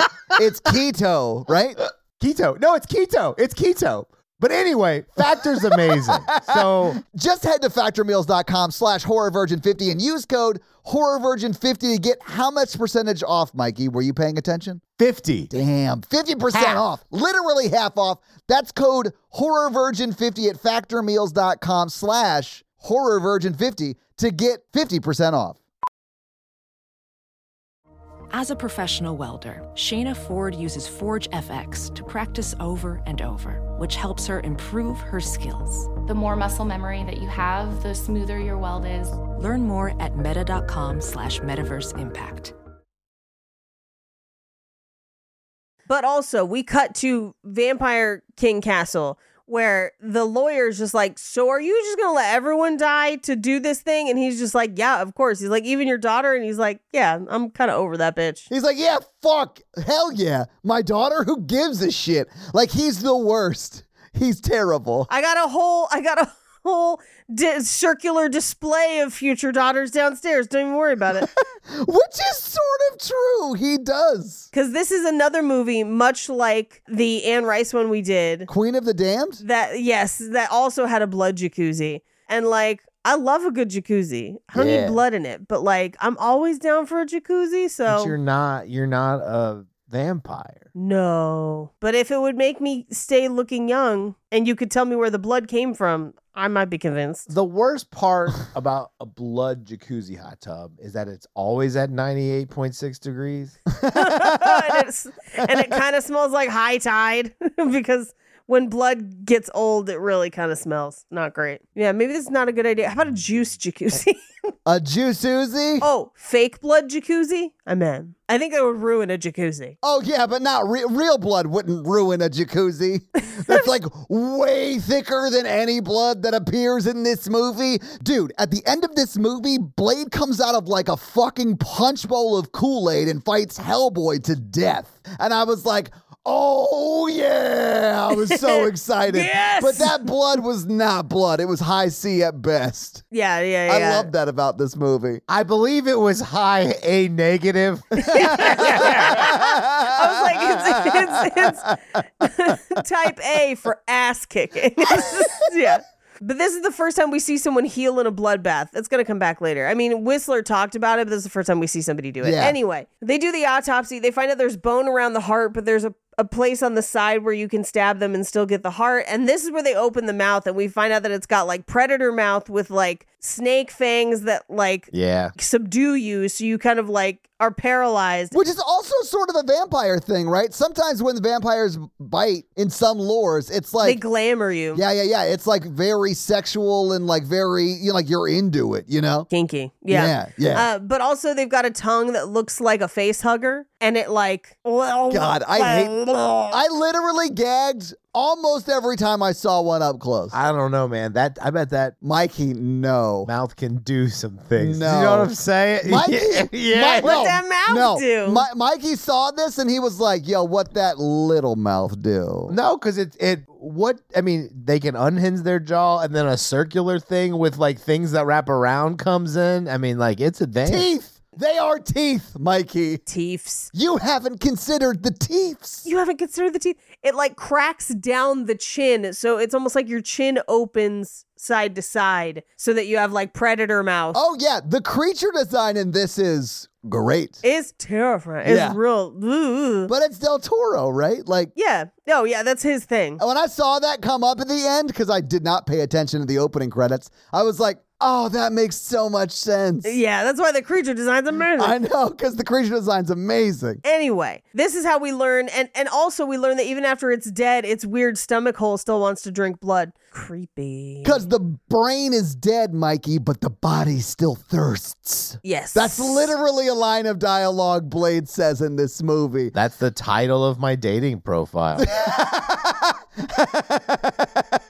so what you're saying is you're vaccinated because your brain dead, but the body still thirsts. There you go. This movie does, however, prove QAnon right because at the very beginning they're like, "There's this new bloodborne virus that like mutated," but we come to find out it was manufactured in a lab. It was. It was manufactured in a lab. Hell And yeah. if only we could stop eating those delicious bat sandwiches. I'm just saying the Earth is flat. I made a good joke at the gym today. Would you guys like to hear it? okay. She was like, "You can use these balls," and I know these balls aren't as young as they are as good and young as they use. like, I'm sorry. This is what you said to her? No. Where's the joke? Because this sounds like sexual assault. she's like, she's like modeling the stuff, and she's like, "I know these balls are old and worn out," and I was like, Oh, she was saying this to you. Okay. yeah, to, to the class. And then I, Okay. and then podcast me slipped out a second, and I was like, "You're telling me, man? like the meets my balls too." And then it was like, like the guy next to me laughed, and everybody else was like, "Yeah, fuck that guy." Struggles of being a white man. Will the other people not have their their balls get weird when they're older, or I think everyone's does. the universal understanding? They just hang lower. Paige is doing something. She's like Sorry. researching Sad Sack magazine. Yeah, I was, I was like, what's with the what's good with these old balls? She's like, "Our balls are old and worn out," and I was like, "You're telling me." anyway, back to this movie. So also in this autopsy thing, we definitely see that, that one guy got bit. But this is also where they're like, okay, so nothing's gonna work. We gotta come up with light based weapons. So we make the UV flashbang grenade and we're gonna have to attack them in daylight. But here's the thing. No flashlights. no flat they don't bring the flashlights they bring guns and blades and stuff that they know doesn't work There's literally no reason to bring any other thing than a flashlight. Yeah. Or like a UV light, right? Right. Like they need to go to their like high school cousin's house and steal a UV light from his marijuana grow farm and just go down there with that. That would be more effective than the swords and guns they bring with them. Vampires aren't sending us their best people. no they're sending us ron perlman who at, at this point in the movie says what you want us to spray on some suck puppy nut juice He does. That is also a line of dialogue from this, dare I say, perfect film. uh, but they're gonna spray pheromones to attract the reapers and then they're gonna set off the light grenades it's like a whole thing so they go back It does seem like not Reaper Prime, but all of the sub Reapers, if you will, uh-huh are very almost zombie ish. the reapers downline yes Yes, right? yes But the Reapers upstream, really just Reaper Prime, seems like, as far as cognition is concerned, he seems like a regular vampire. right But all the other ones are like zombie ish. So, like, pheromones Yeah. definitely bring him in. Yeah, yeah, she is one of the most fun drag queens to see. So of course they want to go see Pharaoh. Hell yeah. I've been watching the new season. Is it good? I I am so behind on everything. I I- am a fan. Anyway. am still having to like catch up. I didn't. I realized that I didn't finish Power Book Four colon Four season two, and so I'm finishing that. That sounds like some Terrence Howard madness. He is not on it, but it's Oh, Okay. it's a lot of like drugs and double crossing. Anyway, Yeah, that's what I was thinking. Yeah. So they spray the pheromones, they split up, and unfortunately, Whistler gets caught with Ron Perlman and the guy in the mesh shirt, and they beat the shit out of him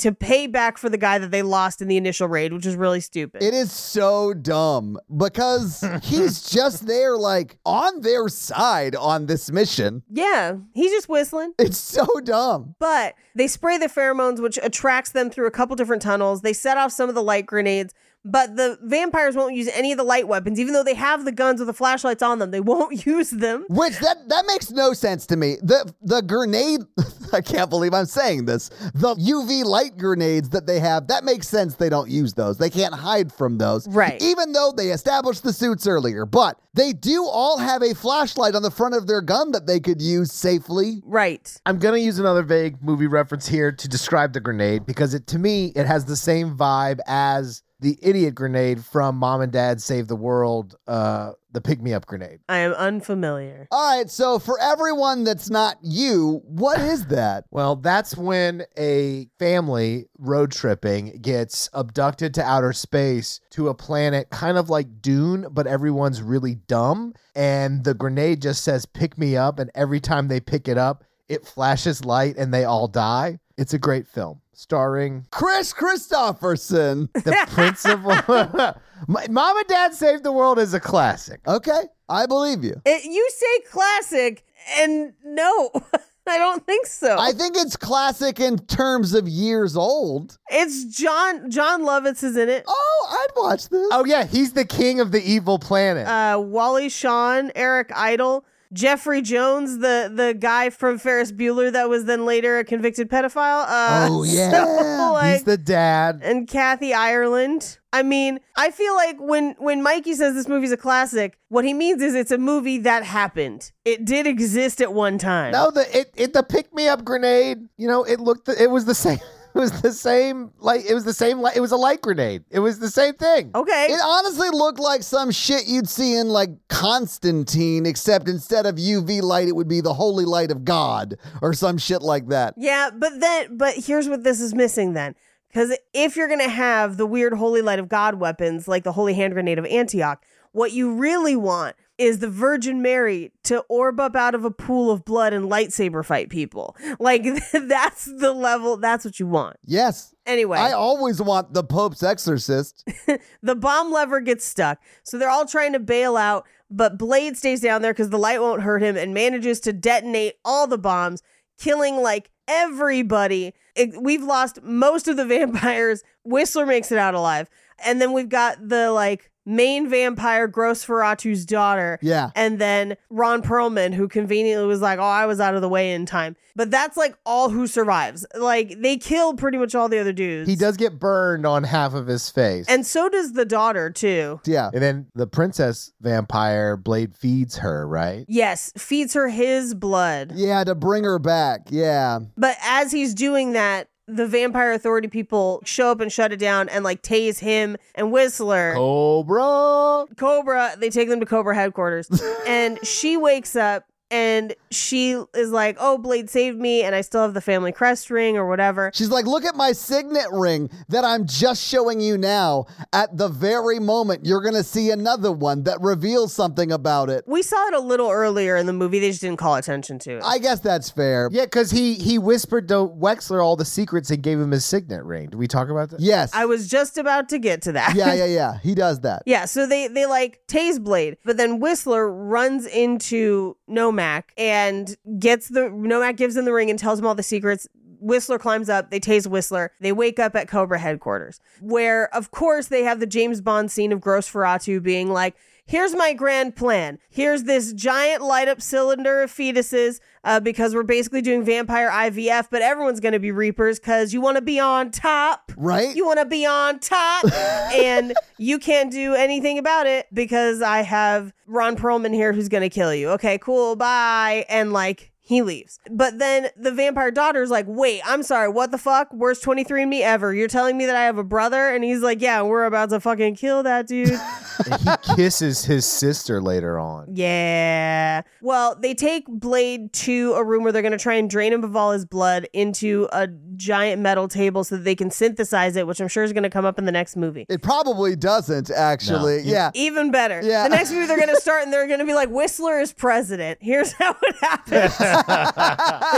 anyway, Whistler fights Ron Perlman and at least knocks him, like, he gets out of the handcuffs, knocks him down, so that he can go free Blade. Yeah. But Blade is still in really bad shape because he took all his blood and they turned the life sucking machine up to 50. Well, and the machine like these like metal spikes go through his arms and Yeah. legs. Like it, it's pretty rough. I love it when I'm with the girl and she turns her life sucking machine up to 50. Not to 50! Ah! Put me in the bloodbath. I really don't know what that would do to you. This is for posterity, though, so be honest. So they run back into that main room where there's that giant blood pool, and Blade like dives into it, and Ron Perlman's trying to shoot him. But he gets up and he's like, ha ha ha. They try. Oh, I totally missed the part where they're like, he tries to detonate the bomb that's on the back of Ron Perlman's head, which Oh, yeah. some people call him Nipplehead during the movie because of it. And that is great. I love it. Dude, the whole double bomb reveal was insane to me. Yeah, because Norman Reedus snatches it off his head. He's like, haha, it's a dud bomb. And Blade is like, no, I fucking knew you were fake as hell this entire time, so it's a real bomb. Boom, motherfucker. And Norman Reedus turns into a blood mist. He literally just explodes, and everyone's like, "All right, well, we got a plan to get back to." So like, like Yo, nobody- shit. except for Chris Christopherson, who was like, "Man, I was just starting to like that guy," and he has been aggressively, "I hate that guy" the whole movie. Best one liner. I love it. Great. Anyway, so Blade goes into the blood pool and comes out a new man and kills the shit out of Ron Perlman. It's so great. Literally slices him in half. It's amazing. Oh, yeah, just in half. Amazing. I really do love the CGI that they do in this because it is very much like you see Wesley Snipes as Blade fighting, and then he becomes sort of cartoony. Almost animated. It's kind of cool. Yeah, yeah, yeah. It's like sort of a vibe. I don't hate it. And honestly, Yeah. it held up better because of that in my mind. Yeah. No, agreed, a hundred percent. Because I noticed it too, but I was like, I'm kind of here for this. Yeah. But while that's happening, while all of that's happening to Blade, meanwhile in the vampire castle, Gross Ratu is just like, "What? I'm betting on the winning team, and yeah, I guess it's your brother or whatever." And she's just like, "What the fuck, Dad? Like, what the fuck?" And of course, now he's like coming to kill them, and so he's like Reaper Prime is like running, and he's just like.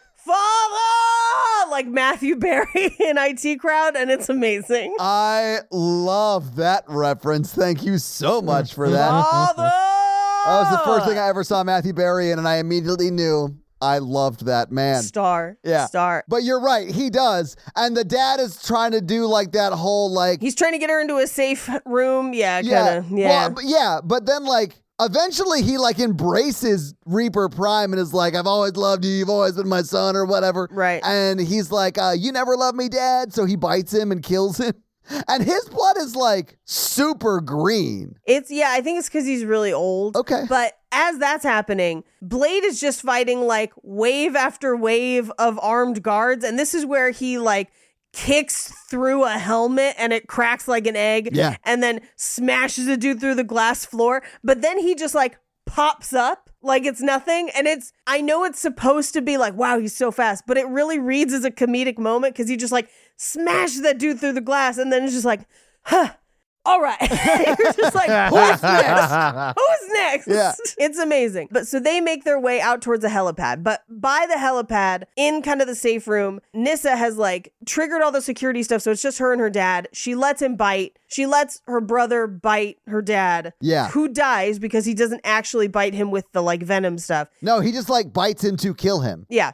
And then she's like, okay, do me too. And I think she means like kill me, but he bites her with the venom, so she's gonna turn. Yeah. In comes Blade, who for some reason has a five and a half minute fist fight with this man. I mean, we know at this point Yeah. neither of them can be hurt in a fist fight. Right. So I was like right. So why are we doing this? I mean, I do love watching Wesley Snipes do his action star realness while morphing into this like anime-ish adjacent sort of style of fights. Of course, of course, uh, of course. because of the CGI. I was sort of here for it, but what are we doing? Like, no one, there's no stakes in a fist fight with these two dudes. No, but he does eventually. Blade gets his sword and gets him in the side, so it gets his heart. And the guy's like, "Oh, I'm actually dying. Okay, cool." So he dies. He actually takes himself out though. Like, Yeah, he pushes it in further. yeah, Blade goes over to Nissa and he's just like, "Oh no, you're turning." And she's like, "I want to die while I'm still a vampire. Take me out so I can see the sun." And as she watches the sunrise, she burns and floats away. okay, but what if because she had drank his blood? She became a day walker. Yeah, yeah, exactly, right? And then he like has to like back up on the like playful flirtation that they've been having this whole movie. Because now she's gonna live and gonna be like, okay, Right. Don't talk that mess if you can't deliver. Like every great relationship, she dissolves the next morning. At dawn, Oh. she dissolves. and then you and then Blade goes and eats a quesadilla. And then Blade leaves the country. He goes to London. He goes to London because he tracks down that guy from the very beginning who's at a peep show and he's like, Oh, do you think I forgot about you? And you're just like, Ha ha ha, yeah, Blade. And he gets like one last kill in. And, And that's the movie. movie. So, having seen the movie, having talked about the movie, what would you guys think about the Guillermo del Toro masterpiece, Blade 2? I love it. I'm I'm all in on Blade. Beautiful hot trash. Yes. Yes, I agree. Is, is it a good movie? No, it is not. But it is fun to watch, and I will watch it again. It's as good as Mom and Dad Save the World plus Millennium. Oh God. Wesley Snipes has also said, just to burn a fun fact, uh, that this is his favorite Blade movie. So Hell yeah, Wesley, nice. there you go. This is not the one where they CGI his eyes on. I don't think so. I think that's the next one. Why did they have to CGI his eyes on? Because in the scene, he refused to open his eyes because he thought it would look cooler. Oh no, that I think that's the next one. That's the next one. I love this. The next one gets progressively weirder. That's some late stage Marlon Brando shit, and I'm here for it. yes, But Paige, do you have any fun facts for us? I do. Well, hit us with your fun facts. Vampire fun facts. Oh, Reaper was good. Mm, thank you. Over 30 members of the cast and crew were temporarily blinded by the UV lights in the vampire autopsy scene. Wow. Okay. Like all the ones that they had on. Yeah. Yeah. Yeah. Yeah. Uh, Okay. not the one you would think. well, the other ones were heavily CGI'd. Right. Now, apparently, Gross Ferratu's name is Overlord Damaskinos, uh, but he mentions that the virus that causes vampirism, so he identifies vampirism as a virus, Yes. he claims that it's a kind of parvovirus. But if you watch on closed captioning, it just says horrible virus because parvovirus is kind of an obscure term. But that's a family of viruses, and the B13 strain of that virus infects humans. Now, it's kind of like similar to, like, I, I don't know that it's similar to parvo in dogs, but I think that might be where we get some of the name. That's the only time I've ever heard parvo, right? Because it's like a scary thing Same. your dog could get, right? maybe I, i'm not sure I- that's probably wrong but what i will tell you is that that b13 strain meets the requirements for vampirism in a fictional environment so Really? that strain causes sensivi- sensitivity to daylight in some people uh, it infects your blood and bone marrow and it can be transmitted by saliva and since most people outside are unfamiliar with the term they just kind of called it horrible virus so there you go Fair enough. now, uh, Norman Reedus' character at times wears a t shirt featuring the logo of the Bureau of Paranormal Research and Defense, which is a reference to Hellboy, the comic, Yeah. which Guillermo del Toro will, of course, direct as well, or go on to direct. Well, with Ron Perlman, who was also in this movie. with Ron Perlman. Yep. Uh, Jake has a shirt that has that logo on it. You can buy them. They were actually pretty fun. nice. So, uh, speaking of Ron Perlman, his character is Reinhardt, Yeah. who essentially in his his actor secret was that Reinhardt might have been a neo-Nazi, but that's why he asked Blade if he can blush. Uh, but that's actually based on a real incident that happened to Wesley Snipes. What? Yes, someone attempting to be racist asked him that, and so Snipes asked for that to be included into the script for antagonism between the two characters. So that's why it comes back around at the end as well. I love that because he literally uses that. He throws that line back in his face right before he cuts him in half. Mm. yep. Nice. So this movie comes out in 2002. So this predates pretty much all of the current Marvel MCU. But in the House of Pain, the stained glass window is actually a replica of Doctor Strange's Eye of Agamotto from the comics. Hell yeah. Because Guillermo del Toro was a fan of the Doctor Strange comics and really wanted to make a Doctor Strange movie. And at the time, he attached Neil Gaiman. Neil, I never get Gaiman. Gaiman. Gaiman? Gaiman. Neil Gaiman? Gaiman. I've always heard it as Neil Gaiman. I don't know, but yeah. I always heard Gaiman, but I'm probably wrong. Anyway, they put together a script and a project and a pitch for a Doctor Strange movie at this time.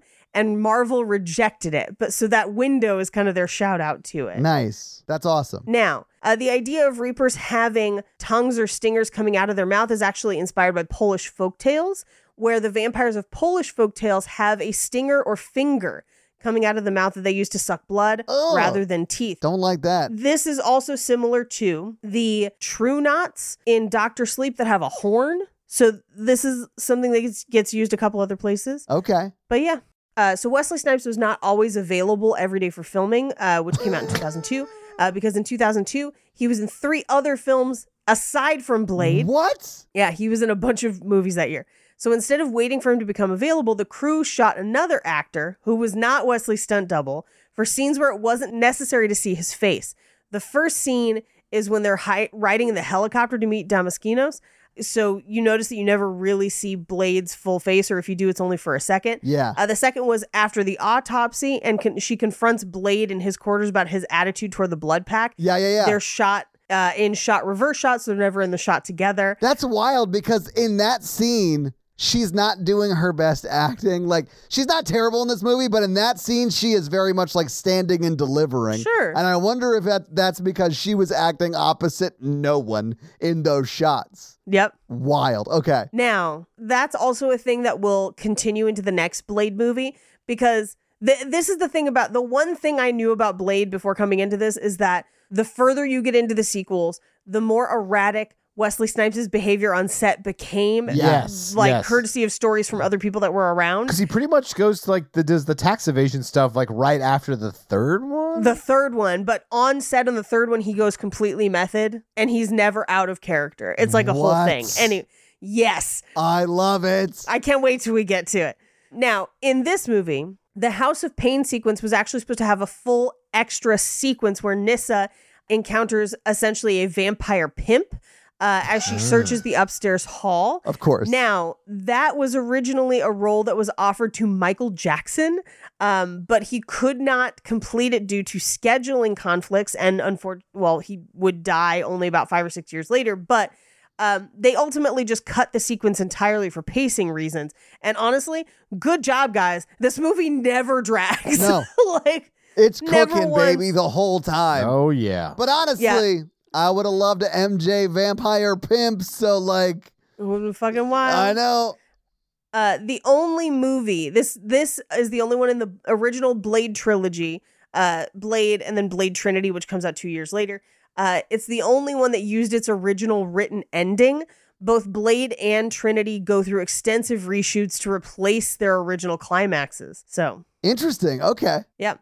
Now, this also goes back to some Marvel stuff because Blade is part of the Marvel universe. Yeah, it's one of the first MCU movies. Yeah, David S. Goyer's original idea was for Morbius to be the primary villain, but Marvel said they wanted to retain the rights to make a separate franchise out of Morbius. They never did uh, Well, until not- recently. Yeah, I was about to yes. Because recently it's been Morbin time. It's Morbin time, but Morbin time is not part of the MCU. It's a complicated rights dispute. yeah. So they s- changed the story slightly so Jared Nomack could be the primary villain instead. Now, Del Toro and Goyer did not necessarily get along, kind of. Uh, he thinks that his dialogue was not great, but honestly disagree. but here's the thing Del Toro writes beautiful dialogue, Yeah, he does. but that's not. That's not this movie though. Right. Like I, although I bet a Del Toro written Blade would be good. Yes. It would be a very different vibe than right. this and the first Blade. Yes. Uh the one character in the mesh shirt, his name is Chupa. Chupa, yeah. yeah, it's it's a nickname based on chupacabra, which is wild that they they gave that name to a random white dude. But sure, uh, a lot of people have theorized that the Reaper vampires in this film serves as the in- inspiration for Guillermo del Toro's vampire series, The Strain.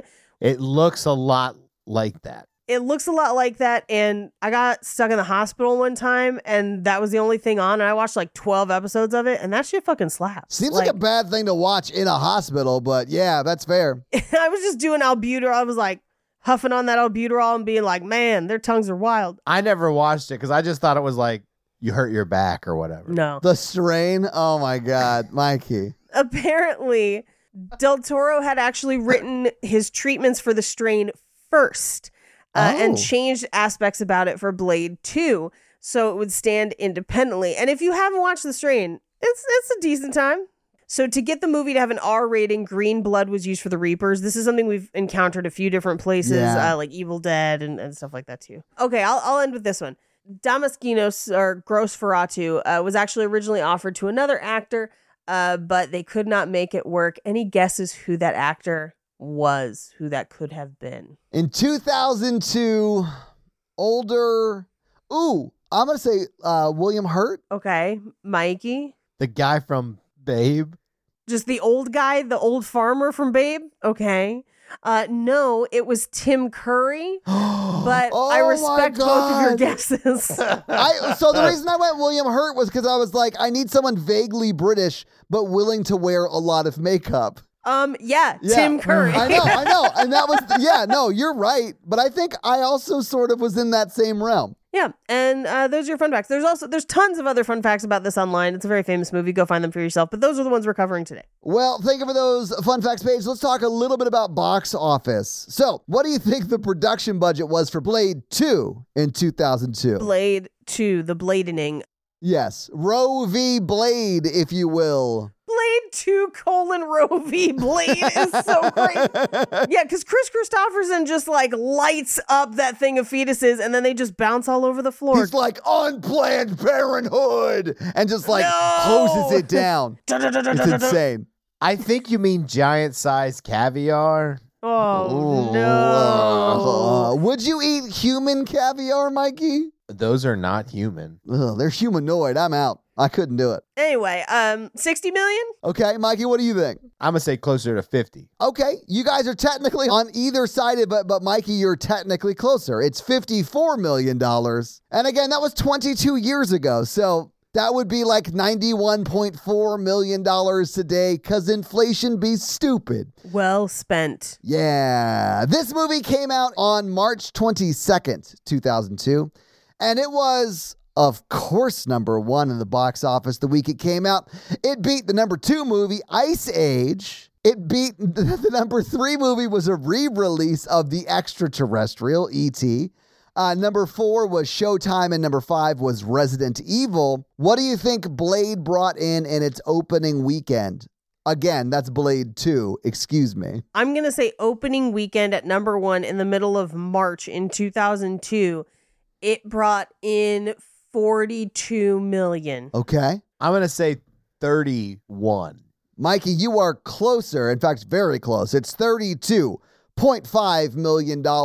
This movie was in the box office for a total of 10 weeks. It was in the top five for the first three weeks, top 10 for the first four weeks, and then fell out of the top 10 and then eventually out of theaters after t- a 10 week run. But what do you think it made domestically at the box office? A hundred and four. Okay, Mikey, what do you think? 112. That's a little high. It was $81.6 million domestically. However, it also made another $72.6 million international, which brings the total to $154.3 million. And if you adjust that for inflation, that's roughly $261.4 million today. That's what's so up. it made money. Literally 100 million more than its budget is what it brought in just in worldwide box. That's why it gets a third. It did great, guys, but that's your box office. So, Mikey, do you want to hit him with that scary scale? Yeah, our scary scale is a scale of 1 to 10 of how scary we found the film today. Our one example is Ghostbusters. Our 10 example is Texas Chainsaw Massacre. Massacre. Paige, um, this is a one for me. It's just a good time. I'm not scared at all. Todd. I'm going to give it a three because that body horror fucked with me. Hated it. I'm going to go ahead and give it a 1. Okay. And that's our scary scale. So, this week, you both equally made us watch Blade 2. What are you making us watch next week? Well, next week we have a special guest. Yeah. But because of that, we're all watching The Blackening. Yeah. So, your homework is to watch The Blackening that literally just came out last year. Yeah. Yeah, it came out in June. We wanted to do it in June, but then the strike happened. Yeah. And uh, yeah, bummer summer. Yeah. But we're doing it now, and we have an awesome special guest. We can't wait for y'all to meet her. Yay. Yeah. So, Mikey, do you have a review for us to read? No, I didn't look at one. I'll remind you that's what we do now. So while you're looking one up, let me read one of our Spotify comments that we got on our most recent The Lost Boys episode. And I'm going to go with this one that came in a few minutes ago, actually, an hour ago, from Erin. And she says, I'm sorry. Did nobody catch Todd's mom's spaghetti slash M&M joke? And I listened back to it, and yeah, they did miss my M&M joke. Both of them did. Sorry. But it was nice to know that some listeners got it. So, Aaron, thanks for dropping that comment. If you had one shot, one opportunity to make a joke. Yeah. to impress your friends who are not paying attention at this moment. That's what happened to me last week, but the listeners heard it. So, Mikey, whose review are you going to read this week? I'm gonna read Ginger Toad. It's long. Well, what does Ginger Toad have to say? Sol- Solidarity with the Pod is the title. Okay. So I'm on my ninth or tenth re-listen of all the episodes containing the current host lineup. Well, that's very intense and scary for myself. uh, that's a lot. Just Thank can't, Yeah, thank you. That's awesome. Just, just can't bring myself to go back before this iteration. Uh, maybe you guys should revisit some more of the older movies. Huh, let me tell you. we are. We did. We did a whole month of it. Yeah. Uh, anyway, as I'm re-listening, I find more and more sol- solidarity with y'all. Todd, I too wear layers and jeans in the house. Thank you. I'm currently sitting into my room listening to the Bride of Chucky episode again, and jeans, a sweatshirt, and boots. Also, Damn. boots in the house. What the?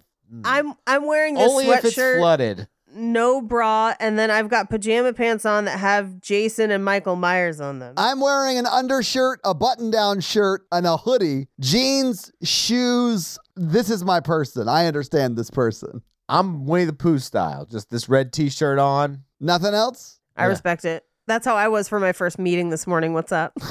and then he she go the per- this person goes on uh in G uh I have eight pets. I have seven dogs and a cat. What? It's a long story. It there always should just be is. three, but since my daughter and her boyfriend are living here now, I've that I've added four more dogs. Ah, yeah. So they're not all hers. Mikey, I too love Mikey movies. As a Gen Xer, I'm especially fond of all the '80s film. I have also seen Enemy Mine and loved it. Well, you're gonna you're gonna love Everyone this wants episode. us to do enemy mine. you're gonna love this one. So, uh, Mom and Dad save the universe. Is that what it was, Mikey? Save the Save world. the world. oh, so, excuse me. Sorry. I find myself talking to you guys through the phone with interjections of a Gen Zer, explaining things from the 80s movies. Yep, that's how it was. Very little supervision, drunk parents, and kids smoking. It was a crazy time. Yeah. Also, when the Hicks Was indeed. say, say, when Hicks says "Stay frosty" in the classic Amazing Aliens, he's that is the he's telling them to stay on their toes, keep on guard, etc. And I've heard it used that way before. Interesting. Okay. Oh, all right, all right. Look, I'll listen to anything Hicks says. Hell yeah. What's up? On the beginning is that it's not space dust, but instead instead like a frost because it's cold in the ship since she's in stasis. the ship is kind of in sleep Ah. mode. I don't believe a ship is covered with water. I personally, with electronics, it's fine. We are in the middle of a review. We are not relitigating aliens. We Okay, are not, okay, okay, okay. yeah, you can go listen to that episode if you want that. Uh, I also love The Thing, 80s Kurt Russell, Michael Bean, Right Page, Oh, and yeah, Evil of Dead. course, And I, yes. I introduced my son to Evil Dead, and he loves it. Love, love, love this podcast. I cannot get enough, obviously, since I'm re listening over and over again. It's my favorite genre of movies. I love how you guys break it down. I laugh almost till I pee myself. Uh, almost, Page's guys. nickname. Just almost. Uh, thank you for putting out an awesome podcast, and thank you for being such reliable people. And it feels like hanging out with friends. And I didn't point out that I haven't commented with Paige a lot. Like I like shoulders and upper arms, also feminism. Who All of doesn't- you are Who awesome. doesn't Thank love you shoulders and extra for arms? keeping me entertained. Five stars. I love the energy of that review. Thank you so much, Ginger Toad. That was amazing.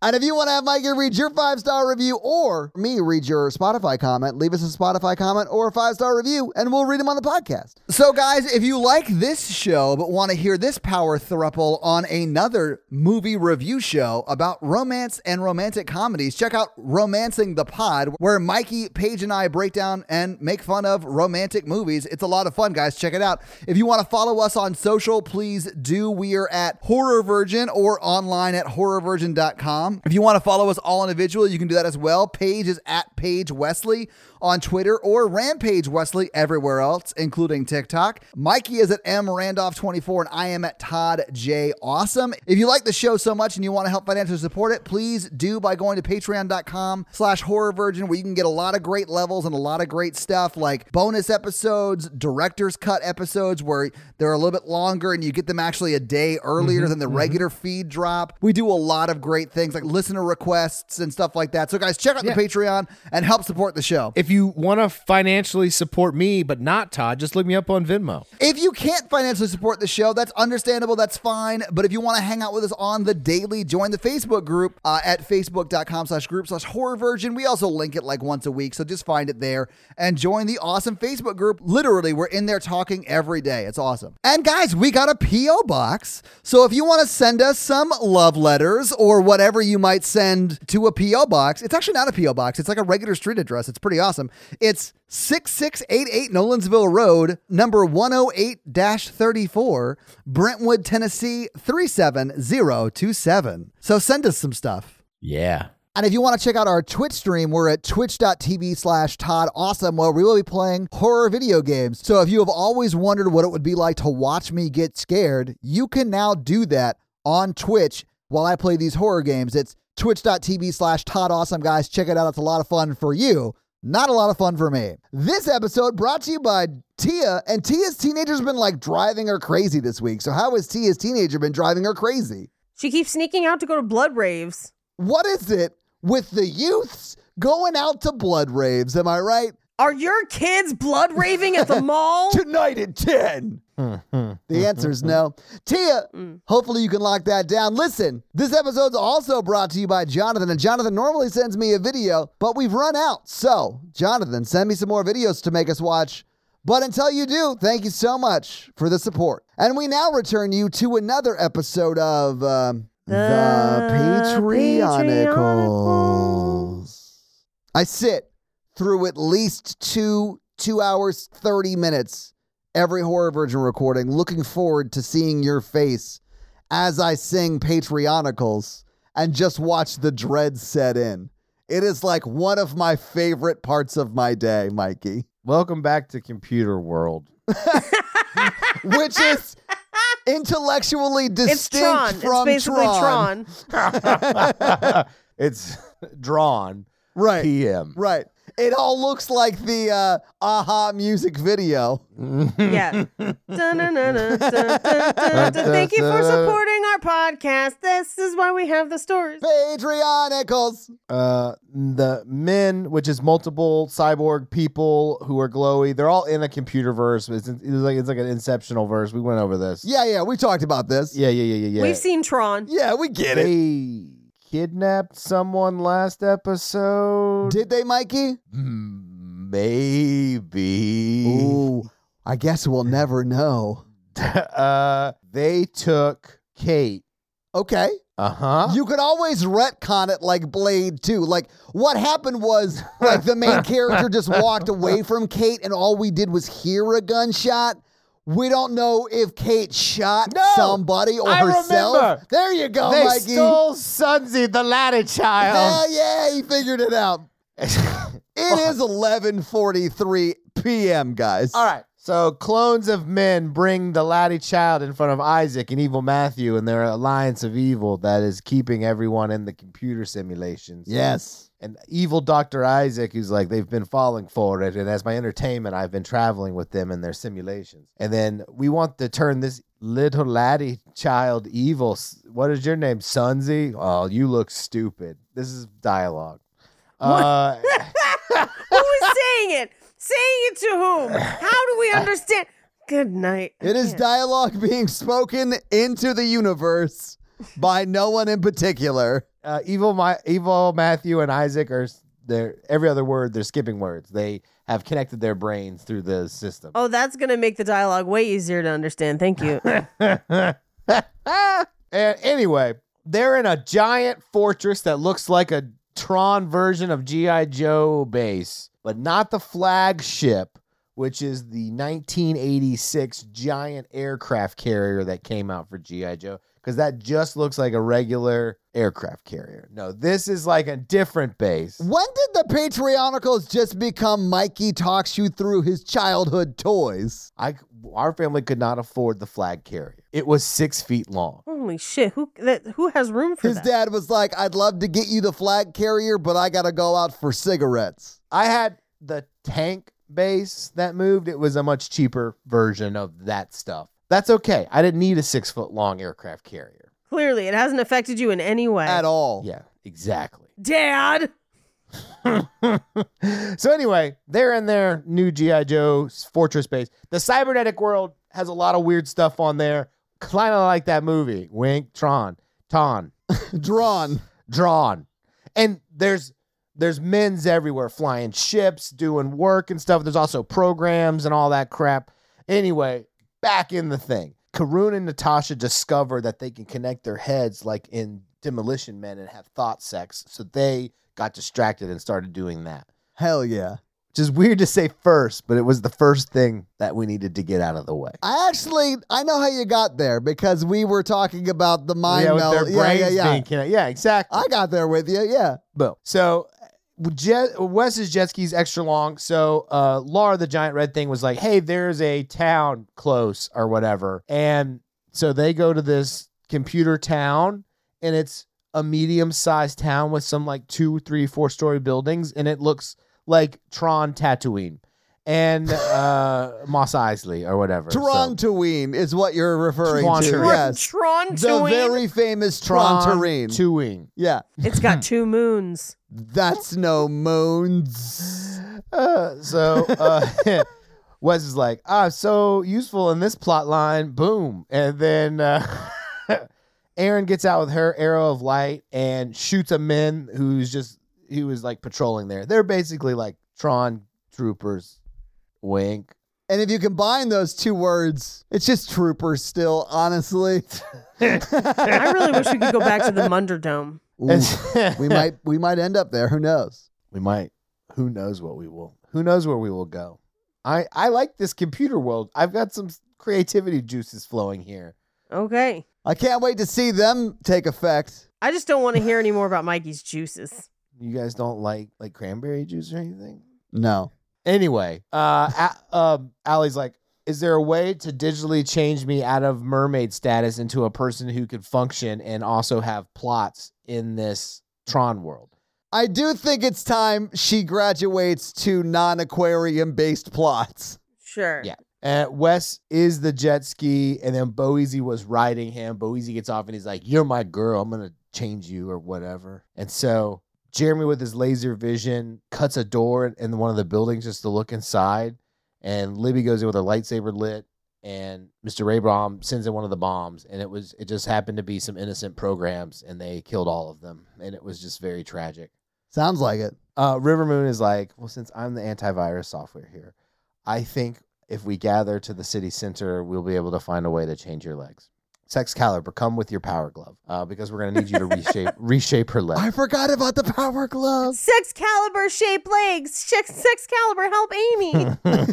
A- Allie. It's Allie in this movie. It's not Amy Al- anymore. yeah, Al. yeah, it's Allie. Allie good. Allie reshaped legs. Uh, they're like Madeline, do your thing. So she runs cartwheels light speed fast around the city over and over again, so it walls off the city. Hell yeah. and they end up hunting. Um, Edward uses his computer hammer and uh, hunts the rest of the the men's in the city. There's only a few because it's a small little village. And then they go to the center to try to gather the townspeople to change Allie's legs back, and that's the end of the episode. Well, I guess we'll have to wait till next week to find out if Allie gets legs on another episode of uh, The, Patreonicals. Patreonicals. That's going to be it for us, you guys. I'm Paige. I'm Mikey. And I'm your horror virgin, Todd. Keep it oogie spooky. Yeah. Have a great week. It's 11:51 p.m. as we're ending this episode. Taco Bell nerds. Roe v. Blade nerds.